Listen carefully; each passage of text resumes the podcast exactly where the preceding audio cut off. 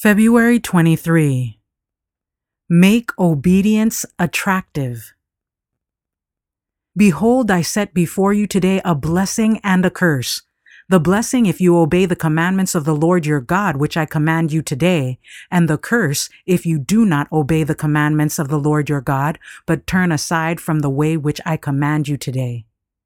Deuteronomy chapter 11, verses 26 to 28, New King James Version.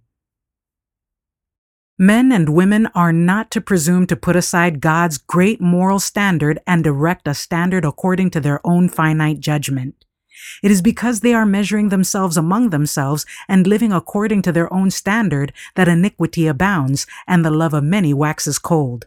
Contempt is shown to the law of God, and because of this, many presume to transgress, and even those who have had the light of truth are wavering in their allegiance to the law of God. Will the current of evil that is setting so strongly toward perdition sweep them away?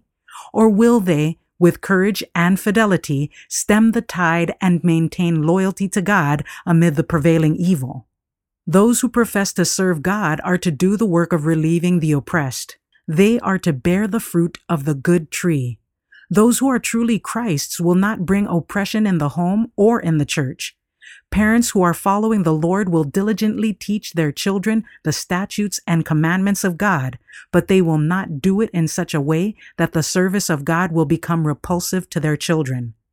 Where parents love God with all their hearts, the truth as it is in Jesus will be practiced and taught in the home. We are closely to examine ourselves. We should plead with God for spiritual eyesight that we may discern our mistakes and understand our defection of character.